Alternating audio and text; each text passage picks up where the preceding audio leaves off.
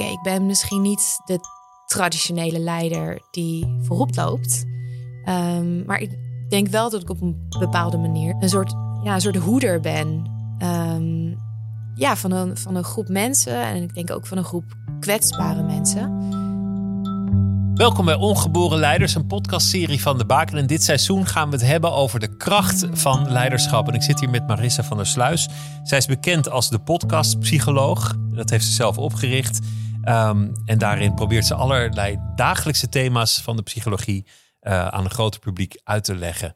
Aan de hand van deskundige en persoonlijke verhalen. Marissa, welkom. Dankjewel. Want weet je, je bent ooit gewoon psycholoog geweest dat je één op één mensen, hoe noem je dat, behandelde? Ja, uh, zeker. Sprak? Ja, ja, jarenlang.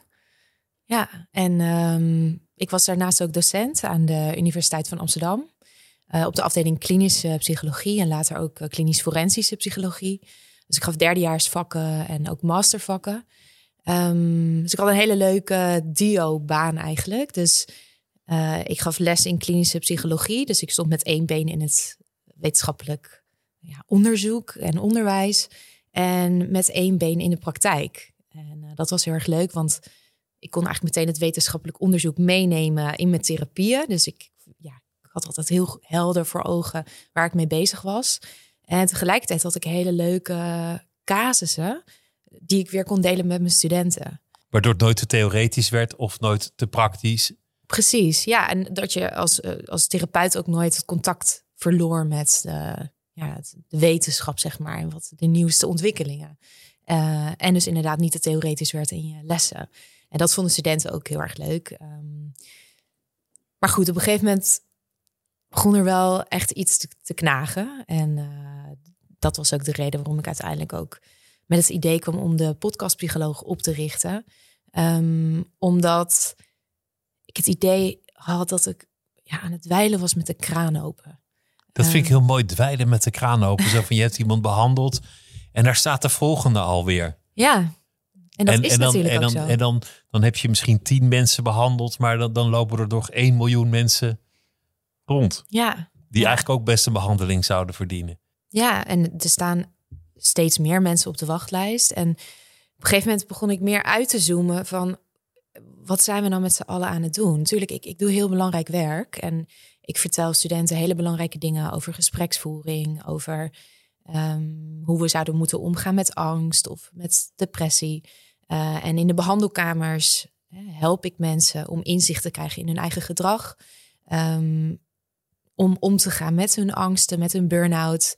Uh, en gaf ik vaak ook uitleg over angst. Dat heet dus psycho-educatie. Um, maar tijdens het geven van die psycho-educatie dacht ik... dit is toch gek dat ik dit hier doe in een afgesloten kamer... keer op keer weer. Of dat ik iets sta uit te leggen in, in een collegezaal aan psychologiestudenten. Terwijl dit zou toch iets moeten zijn wat we allemaal zouden moeten weten. Dit is de handleiding van de mens waar we het over hebben. En ja, ik, ik, kon, ik kon dat niet loslaten. Uh, dus op een gegeven moment uh, ben ik het idee gaan delen met uh, mijn huidige compagnon, Leonie. Dat is een van mijn beste vriendinnen.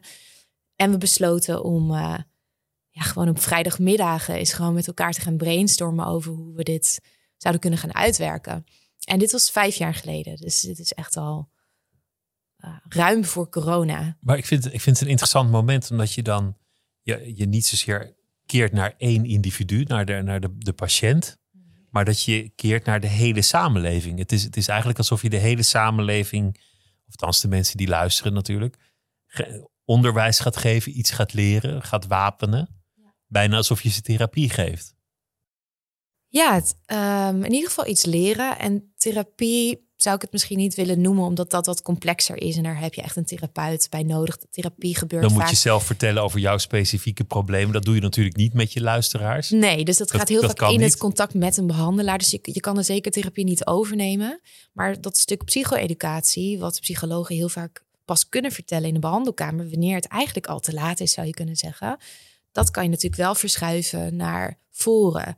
Waardoor je mensen wat meer agency geeft. Um, dus wat meer um, ja, in de, de manager maakt zeg maar, van hun eigen leven. Dat ze zelf alvast in een eerder stadium kunnen bekijken. Wat is eh, wat zijn gezonde dingen, mentaal gezonde dingen om te doen? Ehm, ja, hoe kan ik naar wat, wat voor patronen kan ik in mezelf herkennen? Hoe um, hebben, heeft mijn gedrag invloed op anderen? Uh, als ik me somber voel, wat werkt dan om te doen en wat werkt niet? Of als ik me angstig voel. En tegelijkertijd wilde ik ook de mooie dingen van de psychologie laten zien. Psychologie is niet alleen maar dat we ons daarmee bezig moeten gaan houden op het moment dat er iets, iets verkeerd gaat. Psychologie is neutraal in zichzelf, net als biologie. Biologie is ook niet iets goeds of fout. Het is gewoon alles wat met ons lichaam en met de natuur te maken heeft. En psychologie is alles wat er wat te maken heeft met ons gedrag, met onze gedachten, met onze emoties en hoe dat met z'n allen samenhangt met ons lichaam. Het is niet van er is iets mis en dan moet je naar de psycholoog. Nee, maar dat is wel wat er nu wordt gedacht. Probeert te analyseren wat menselijk gedrag is, hoe, hoe het werkt. Precies, en te voorspellen ergens ook. Dat probeert de wetenschap van psychologie te doen. En er is zoveel interessants onderzocht, maar dat, ik zag ook op de universiteiten dat er zoveel interessants te zeggen is en was over psychologie. Uh, maar dat dat nauwelijks bij de gewone mensen kwam. En dat gaat, oh, ja, misschien wat uh, organisatiepsychologische theorieën, die komen misschien wat meer aan bij mensen. Um, maar niet de theorieën over het algemeen, of de, de dingen die we weten vanuit de klinische psychologie. Uh, of bijvoorbeeld dingen die we weten over creativiteit of over inspiratie, hoe dat precies werkt. En ook dat wilde ik brengen. Dus ook de, de luchtige en de leuke dingen. Dus de podcast geeft als het ware niet alleen les in moeilijke dingen. Of is niet alleen maar helpend of therapeutisch. Dat kan het wel zijn. Maar het kan ook gewoon interessant en leuk zijn om meer over jezelf of over anderen te weten te komen. Hele, hele alledaagse dingen waar iedereen denk ik wel eens mee heeft geworsteld. Waarom lukt gedragsverandering niet? Waarom val je zo makkelijk terug in een oude gewoonte? Ja. Of liefdesverdriet. Dat is, dat is denk ik ook iets. Of hoe ga je om met conflict en tegengestelde belangen? Precies, ja. Hoe, hoe leer je nee zeggen? Waarom, waarom zeg je eigenlijk ja als je eigenlijk liever nee had gezegd? Al dat soort thema's. En dan daarnaast ook hele intieme gesprekken die, die je voert met, met mensen die iets aan de hand hebben of hebben gehad. Mm Toen je nog, nog behandelend psycholoog was in een spreekkamer, hoeveel mensen zag je dan eigenlijk op een dag? Um, ik denk gemiddeld wel zes mensen op een dag. Dus, dus een achturige werkdag en dan had je zes keer een uur. Drie kwartier. Drie kwartier. Ja. Dat, dat lijkt me best wel intensief eigenlijk. Ja, dat was het ook. Het is wel zo dat je daar op een gegeven moment aan gewend raakt.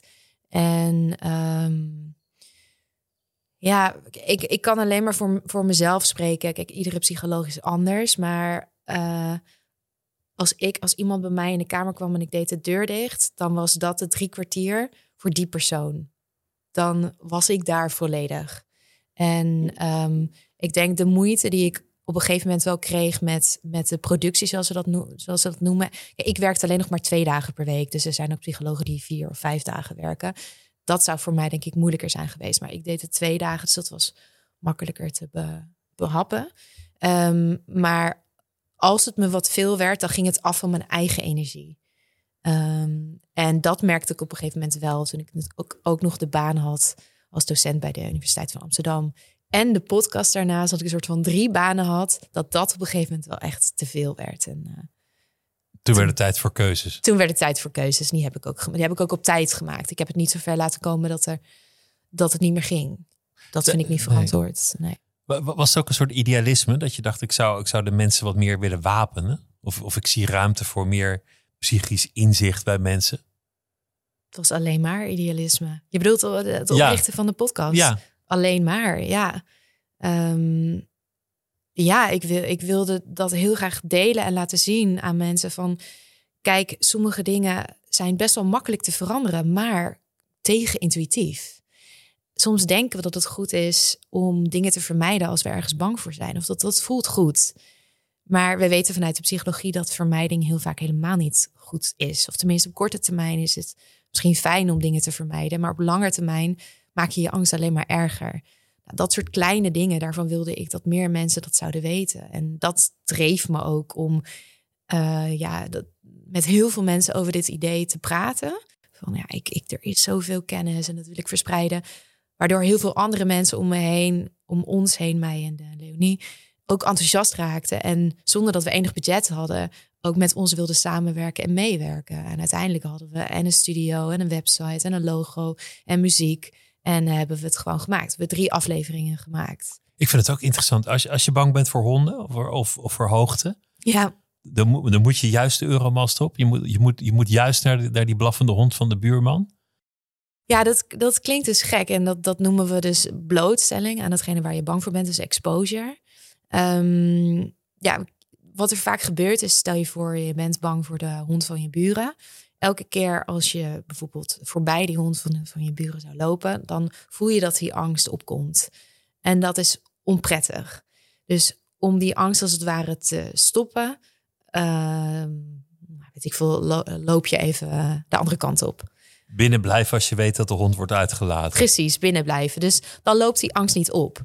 Maar de dag erop, als je weer langs de hond van de buren moet, ja, wat, wat gebeurt er dan met je angst? Ja, die wordt in ieder geval even hoog. Die wordt niet minder. En die dag daarop wordt die, gaat die angst, die loopt weer omhoog. Dus op lange termijn kom je niet van je angsten af als je die hond blijft vermijden. Terwijl als je, die, als je het aangaat en je loopt naar die hond toe en je merkt op een gegeven moment dat er niks gebeurt, dan leer je eigenlijk dat datgene wat je verwacht, namelijk dat misschien dat je wordt gebeten of dat die hond helemaal over je heen gaat springen, dat dat niet gebeurt. Dus je angst loopt eerst even meer op, maar neemt uiteindelijk af. Ja, wat denk je dan dat de volgende dag? En zo kom je, kom je ervan. Dus je moet je angsten onder ogen zien, tegemoet treden. ja, Ervan uitgaan dat het een irrationele angst is. Je hebt natuurlijk ook terechte vrees. precies. Ja, tuurlijk. dan, ja. Maar dat, dat zijn gewoon dingen die je dan niet moet doen. Omdat ze gewoon Nee, onverstandig iemand- zijn. Precies. Iemand zei laatst, ja, ik heb, ehm, ik heb, ik heb een fobie voor eh, haaien in, eh, weet ik veel, tropische oorden of zo. Toen zei ik, nou, ik noem dat geen fobie. Ik noem dat een terechte angst. Ik denk dat je gewoon heel bang moet zijn voor haaien in een tropisch oord. Dus dat is, dat, ja, en- blijf vooral bang voor. Is ook makkelijk om te vermijden. Ga je gewoon niet tussen de haaien zwemmen in een tropische oord. Hoe- Precies. Hoe moeilijk is het? Ja, maar het lijkt me ook een hele functionele angst. Dus het moet wel iets irrationeels zijn wat ook je dagelijks leven beïnvloedt. Kijk, als jij iedere keer binnen moet blijven als de hond van de buren wordt uitgelaten, dan belemmert het natuurlijk wel jouw doelen op dagelijkse basis. En misschien ben je ook best wel veel bezig in je hoofd met honden of vermijd je misschien eh, filmpjes van honden omdat het je een onprettig gevoel geeft. Ehm, heel veel fobieën zijn gewoon niet, ja, zeg je dat, niet belemmerend genoeg om daar iets aan te doen. Maar sommige natuurlijk wel. Ben, jij een leider, zou je dat zo zeggen? Is wat wat jij doet leiderschap? Ehm, nou, daar heb ik echt wel eventjes over moeten nadenken. En eh, toen ik ook voor deze podcast werd gevraagd, was het, ik, ik, ik kreeg een soort eerste soort, ik zou het beste kunnen omschrijven tussen een, combinatie eh, van een soort kortsluiting en, en allerlei kritische stemmetjes die aan het feest vieren waren in mijn hoofd. Van nee, jij hoort hier niet in deze podcast. Jij bent toch geen leider? Wat doe je daar? Maar vrij snel daarna dacht ik: Oké, ik ben misschien niet de traditionele leider die voorop loopt. Ehm, maar ik denk wel dat ik op een bepaalde manier, samen met natuurlijk mijn compagnon en het team dat ook achter me staat, een soort, ja, een soort hoeder ben. Ehm, ja, van een, van een groep mensen. En ik denk ook van een groep kwetsbare mensen. Ehm, waar ik heel veel oog voor heb en die ik op, op een bepaalde manier eh, door ja, een soort donkerte probeer te gidsen. Ehm, mensen door de podcast, en er luisteren nu honderdduizenden mensen per maand, ehm, is het wel gelukt om een heel aantal mensen de handvatten te geven om zelf meer ehm, ja, achter het stuur te gaan zitten van hun eigen leven en kleine veranderingen toe te passen. En dat is, dat is impact maken op een, op een ander soort manier. Op een, ja, wat misschien wel meer bescheidene manier. Maar, Dan, maar eh, dat, is, dat is bij uitstek leiderschap. Dat je verandering geeft aan een proces of aan een groep. Of, of dat je voorop loopt in iets. Ja. Dus, dus, dus dat doe je. Je geeft leiding aan een organisatie. Ja. Aan een instituut. Maar, maar je geeft ook leiding aan heel veel mensen die, die je probeert te helpen. Is, is er zoveel verborgen psychologisch leed? Is, is, dat, is dat eigenlijk wat je zegt? Dat heel veel mensen, want je had het over donkerte. Is, is, is dat heel erg aanwezig volgens jou? Ja, denk het wel. Ja, ik denk toch dat heel veel mensen diep van binnen wel ergens mee worstelen, waar ze zich voor schamen. Ehm, en met de podcast hoop ik ehm, mensen te laten zien, je bent niet alleen. Uh, en dat is soms door de, de gasten die ik uitnodig, de experts, dat te laten vertellen. Soms iets over zichzelf te laten vertellen, waardoor ook luisteraars denken: oh wow, dus zelfs een psycholoog heeft dit. Dit is dus niet heel gek om te hebben. Dit, dit kan dus gewoon gebeuren. Ehm, maar ook bijvoorbeeld met hoofdverhalen, waarin, waarin ik mijn gasten heel kwetsbaar hun verhaal laat doen. Maar ook laat zien met, door welke inzichten ze ja, weer over dat dieptepunt zijn gekomen. Ehm, en ik probeer zelf ook heel open te zijn. Um, omdat ik iedereen kent donkerte in zijn leven. En ook ik. Ik ben daar geen uitzondering in. Um, dus ik probeer daar ook op een gepaste manier open over te zijn. En echt als een soort voorbeeld van. Um, je hoeft niet net te doen alsof je alles weet. Je mag het even niet weten. Maar als je dat toegeeft en je verantwoordelijkheid neemt, kun je daar ook weer uitkomen. Dat, dat valt op in, in die verhalen. Het is, het is heel intiem, heel persoonlijk. Mensen die, die laten heel veel van zichzelf horen. Waardoor je aanvankelijk als luisteraar denkt, mag ik dit wel horen? Hoor ik hier wel bij te zijn? Een soort foyer voel je. Ja, een écouteur zou je het dan moeten noemen, denk ik. En daardoor wordt het tegelijk ook heel universeel. Omdat het zo individueel is, gaat het eigenlijk over iedereen. En heel vaak in die gesprekken gaat het ook over, over wat, wat is normaal? Wat mag? Uh, hoef je je hiervoor te schamen? Of, of is dit eigenlijk iets dat geaccepteerd zou moeten worden? Het, het gaat vaak over die wand tussen het publieke en, en wat zich in iemands leven afspeelt. Ja, ik denk de, de allerbelangrijkste behoefte van ons mensen is ergens bij horen. Niet te worden buitengesloten van de groep. Um, en dat, dat stamt al van nou, het begin van de mensheid, waarin we leefden in groepen van ongeveer 150 mensen, echt stammen. En daar was het super belangrijk dat je werd geaccepteerd door die groep. Want als je niet werd geaccepteerd door de groep en je werd buitengesloten, dan was je buitengesloten van voedsel, buitengesloten van ja, fysieke veiligheid. En dat betekende gewoon je dood. En dat systeem hebben we nog heel diep in ons zitten. Um, en ik denk in de maatschappij waarin we nu leven, zijn we heel erg bezig met rangordening. Dus onszelf, uh, ja, onze status te bepalen ten opzichte van de mensen om ons heen. Want ik denk dat we onbewust het gevoel hebben dat als we maar een hoge rangorde hebben, dus een hoge statusbepaling, dat we dan niet uit die groep worden gezet. Maar die, die drang naar altijd maar de beste willen zijn en die race naar die hoogste rangorde, ja, die, die zijn we allemaal aan het voeren, maar uiteindelijk zijn we allemaal verliezers. Want we, die groep is zo groot, dus we voelen ons, voor, naar mijn idee, chronisch soort minder, niet, niet goed genoeg. Uh, dus we gaan helemaal aan ons doel voorbij. We willen een soort verbonden voelen met elkaar. Maar in die race daar naartoe bereiken we precies het omgekeerde. En daar hebben we allemaal last van. Van die schaamte, van schuldgevoelens. En ja, dat is een beetje hoe ik het observeer. Een, een soort permanent tekortschieten. Ja. Dat wordt ook nu in deze tijd denk ik extra aangewakkerd door sociale media. Waar, waarin je de hele dag beelden ziet die anderen als een soort etalage voor je neus houden. Ja, ja. Het, het, wordt een soort race. Maar, maar veel van die problemen komen ook in de gedaante van een geheim. Als het gaat over verslaving, burn-out, uh, depressie. Wat veel van die mensen in die podcast vertellen is: ik mocht dit niet voelen. Ik wilde volhouden. Ik wil niet laten zien hoe slecht het met me ging. Ja. Dat, dat, is, dat is de gedaante van een geheim. Ja, ja ik, dat is wel de rode draad, denk ik. En ik denk dat geheim waar je het over hebt, dat is de discrepantie tussen datgene wat je laat zien van de buitenkant en datgene wat je daadwerkelijk echt van binnen voelt, maar aan niemand durft te laten zien. En ik denk dat er niks eenzamers is uh, dan een grote afstand hebben tussen hoe je in het dagelijks leven je, je gedraagt en hoe je je voordoet. En dit is niet per se slecht, want dat doen we allemaal. Het is heel moeilijk om precies in contact te staan of in lijn te staan met hoe je je voelt. En dat kan ook niet anders. Soms moet je ook een muurtje optrekken, omdat het nou de, de omgeving nou eenmaal niet veilig genoeg is om jezelf helemaal bloot te geven om te laten zien.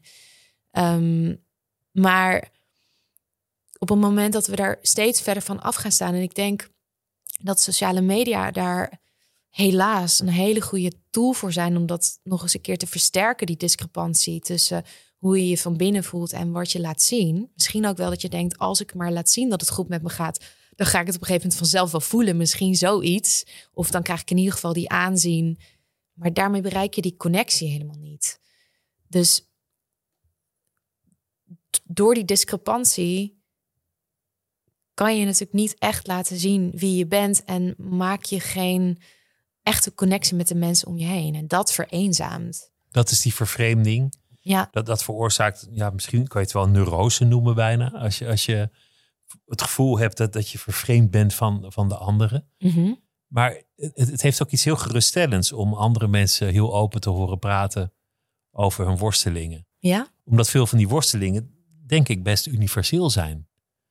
Faalangst, eh, het gevoel dat je het niet aan kan. Ja. Eh, al dat soort zeggen dat je gedrag wil veranderen, maar dat je binnen een dag weer terugvalt in, oude patronen. Klopt, ja. Ik, ik denk dat dat Het normaliseert en het, het normaliseert enorm. Ja. ja. Het geeft weer wat menselijkheid terug. Ehm, ja, de, de imperfecties, de meer rauwe werkelijkheid. eh, ja, de, ja de, de realiteit. En die zijn we toch wel een beetje uit het oog verloren met de perfecte plaatjes die we continu zien. En tegelijkertijd, en dat is ook een, een kritische noot op misschien ook wel mijn eigen podcast, of in ieder geval iets waar ik rekening mee wil houden, is dat je ook niet wil blijven hangen in waar, waar het slecht gaat. Maar ik, ik vind het ook belangrijk, belangrijk dat bijvoorbeeld in hoofdverhalen dat we ook laten zien wat een kantelpunt is. Dus niet alleen maar, Niet, niet alleen maar naar beneden, niet maar alleen maar de naar- trek, zeg maar. Ja, maar ook het licht laten zien. En dat hoeft niet te betekenen dat het voor iedereen op die manier zou gaan. Of dat dat, of hoe het voor iemand, eh, zeg, wat voor wat iemand heeft geholpen, dat het voor iedereen geldt. Helemaal niet. Het is één ervaringsverhaal. Maar dat we met z'n allen ook nadenken, en dat probeer ik dus ook in de podcast te doen. Wat helpt? Wat kunnen we doen? Wat kunnen we met z'n allen doen? En wat kan één iemand als persoon doen? Wat kan je doen in jezelf? Waarmee je eigenlijk ook zegt dat veel meer dingen dan je zou denken te verhelpen zijn. Dat, dat niet alles een gegeven is, maar dat je ook dingen kunt overwinnen. Zeker, ja. Nee, ja, er is heel veel mogelijk. En ik denk dat veel mensen vastzitten in een soort eh, gevoel van hulpeloosheid, hopeloosheid. Niet weten, wel iets willen doen, maar niet weten waar ze moeten beginnen. En ik denk dat met de podcastpsycholoog dat we eh, handvatten proberen aan te reiken. Van, probeer dit eens. Eh, Of in ieder geval inzicht, waar je stap 1 mee kan maken. Ehm, en ja, voor sommige mensen is dat genoeg. En andere mensen beseffen, ik kom er alleen niet uit. En die moeten misschien met een professional praten. Maar dat zorgt er in ieder geval voor dat de mensen die echte zorg nodig hebben, dat die daar komen.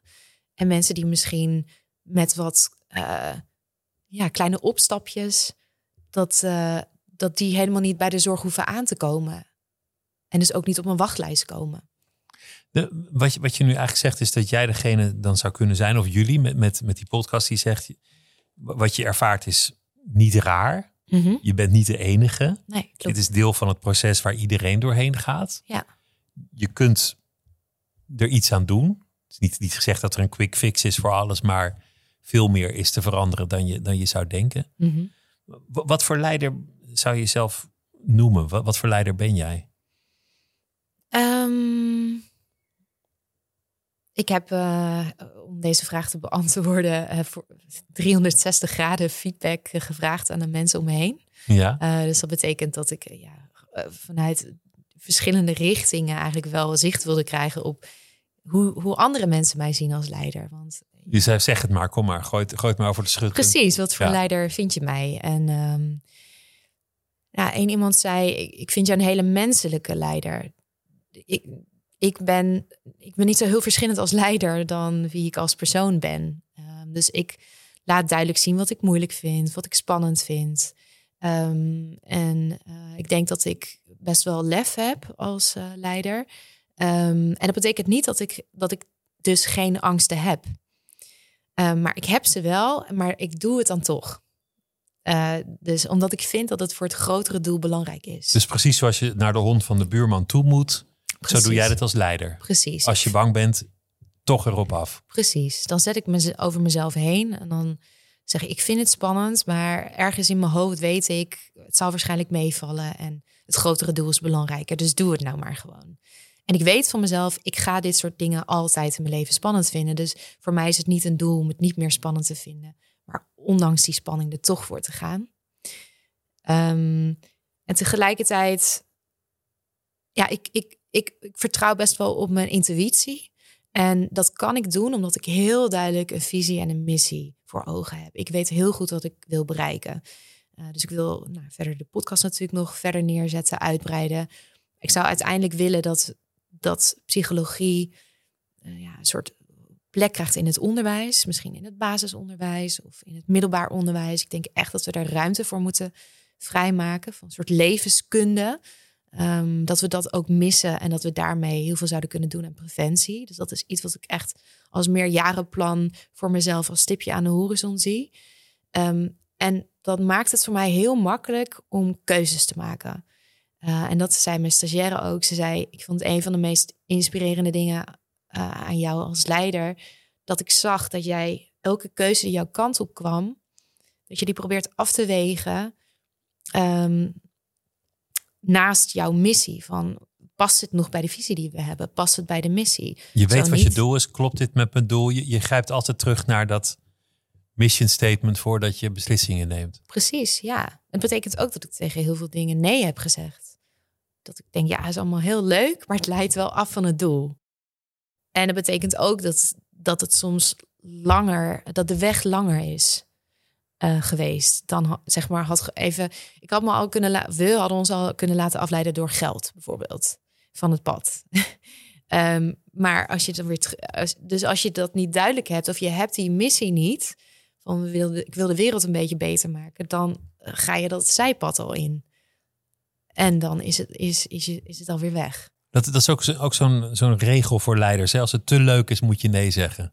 is dat als, zo? Ja, als, als iets te verleidelijk is, dan, dan past het waarschijnlijk niet bij je eigenlijke doelen. Ja, maar dat uh, vereist wel wat zelfbeheersing.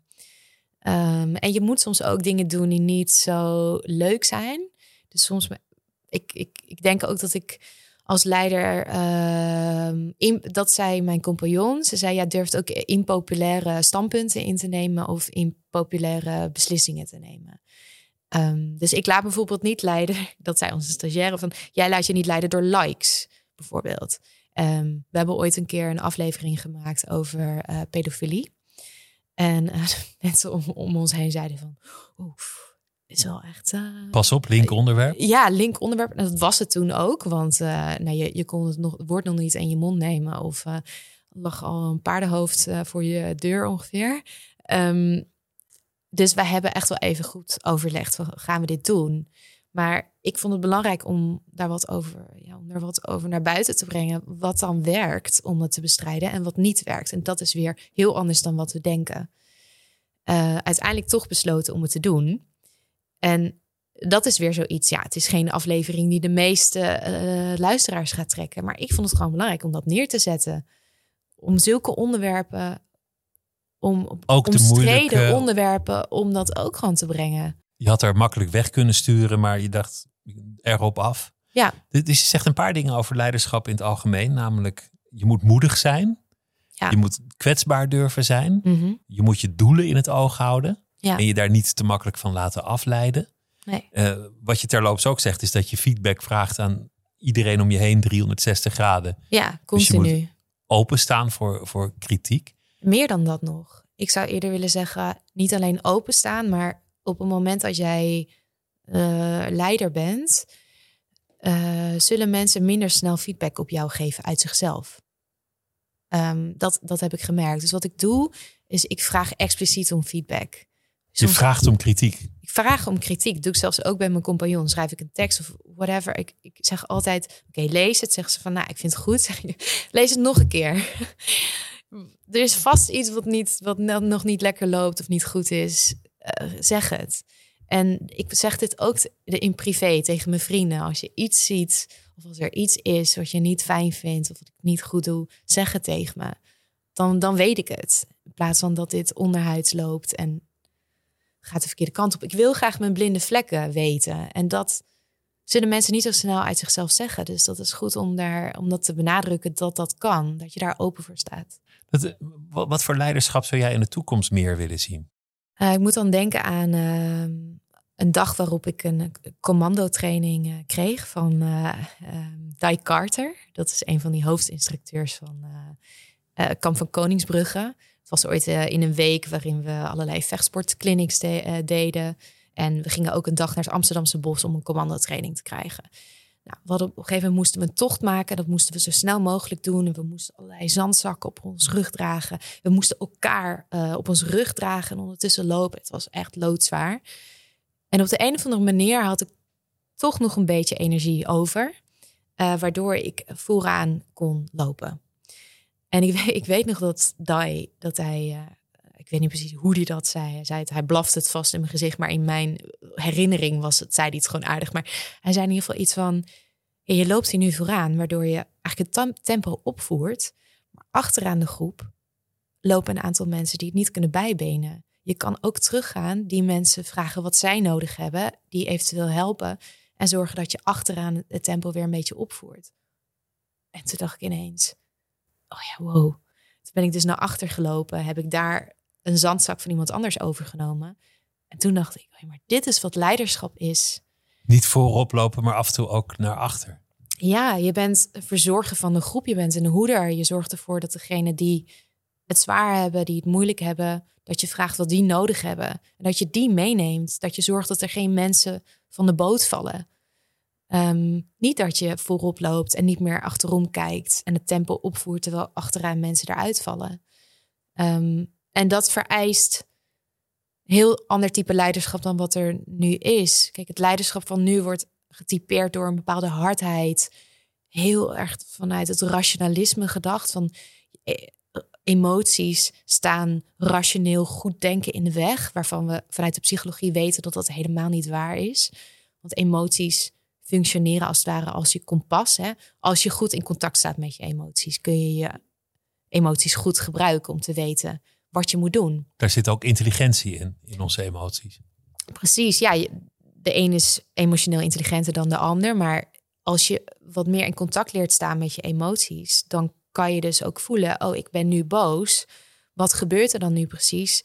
Is iemand mijn grenzen over aan het gaan? Moet ik mijn grens meer aangeven? Of wanneer ik bang ben, is dit is blijkbaar belangrijk voor me. Of wanneer ik verdrietig ben, oh, iets, ik heb iets verloren. Dus het zegt ook iets dat we niet moeten negeren. Ehm, en ook het empathische, het warme, dat wordt vaak gezien als iets wat als een zwakte. Maar in, in leiderschap, je krijgt mensen alleen maar mee door, door ze te zien, door ze gehoord te voelen, uh, door te vragen wat ze nodig hebben en daar ook in te voorzien. Ik mensen in een, in een. Mensen hebben altijd de basisbehoeften waar ze, uh, waar, ja, waar ze behoefte aan hebben. Uh, en dat is veiligheid, verbondenheid, maar ook een stuk autonomie, grenzen binnen. Ja, dus dat je ook richting aangeeft. Um, dus ik denk dat we wat meer gebruik moeten maken van onze emoties en dat we onszelf beter moeten kennen als leider. Dus ook openstaan voor je eigen worstelingen, tekortkomingen, angsten. Ja, maar het is ook mooi zegt, ja, wat je zegt van altijd voor de troepen uitlopen, maar je kan er ook achterlopen. Dat geldt ook voor die red race die je bestrijdt met de podcastpsycholoog van iedereen schiet tekort in mhm. vergelijking met de ander. Ja. En jullie lopen eigenlijk naar achter van hey, wie valt er over de rand? Kunnen we die niet helpen? Kunnen we die niet wat uh, richting geven. Ja. Dus, dus in die zin klopt dat ook met het beeld van leiderschap dat je hebt. Ja, en dat, dat komt me eigenlijk nu. Uh, doe je me eigenlijk herinneren aan een ander punt wat ik misschien nog niet had gemaakt. Maar een echte leider creëert veiligheid. Want als mensen zich veilig voelen, en ik, ik denk dat ik dat kan, zowel binnen gesprekken met, met, uh, nou ja, met mijn gasten, met de experts, maar ook de gasten in de hoofdverhalen. Als je mensen zich veilig laat voelen, uh, dan halen ze het beste uit zichzelf. Um, wanneer mensen zich onveilig voelen, dan gaat dat, dat stresssysteem aan.